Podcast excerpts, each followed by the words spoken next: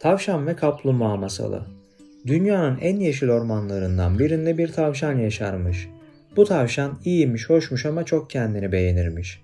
Herkese ne kadar hızlı koştuğunu, onu kimsenin geçemeyeceğini anlatır dururmuş. Ormandakiler artık onun bu kibrinden çok bıkmışlar. Herkese benimle yarışır mısın diye sorarmış. Ama kimse onu geçemeyeceğini düşündüğü için buna evet demezmiş. Ormanda yaşayanlardan biri de zekasıyla ünlü kaplumbağaymış.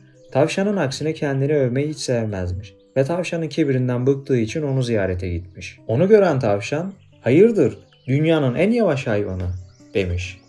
Kaplumbağa hiç bozulmadan seni ziyarete gelmek istedim. Çünkü seninle yarışmak istiyorum.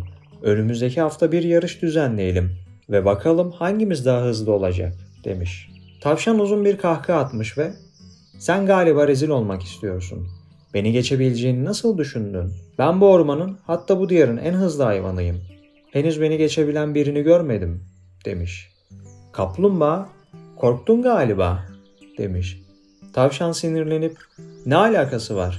Tamam teklifini kabul ediyorum demiş. Ormandaki bütün hayvanlar merakla yarışı bekliyormuş. Hazırlıklar yapılmış, tavşan ve kaplumbağa başlangıç noktasına gelmiş ve sincapın işaretiyle yarış başlamış. Tavşan fırlamış, kaplumbağa ise sakin sakin ilerlemeye başlamış. Tavşan bir süre gittikten sonra bakmış ki ne gelen var ne giden. Şu çalıların arkasında biraz kestireyim. Nasıl olsa bana yetişmesi imkansız. Demiş ve oracıkta uyuyakalmış. Tavşan uyuya dursun, kaplumbağa yılmadan ilerlemiş. Tavşana geçmiş ve bitiş çizgisine yaklaşmış. Tavşan tam o sırada uyanıp kaplumbağayı görmüş ama ne kadar hızlı koştuysa da ona yetişememiş ve yarışı kaybetmiş. Kaplumbağa tavşanın yanına gelmiş ve sakince Hepimizin üstün özellikleri olabilir ama alçak gönüllü olmak önemli bir erdemdir. Üstelik kararlı olmak ve başladığın işi bitirmek de çok değerlidir.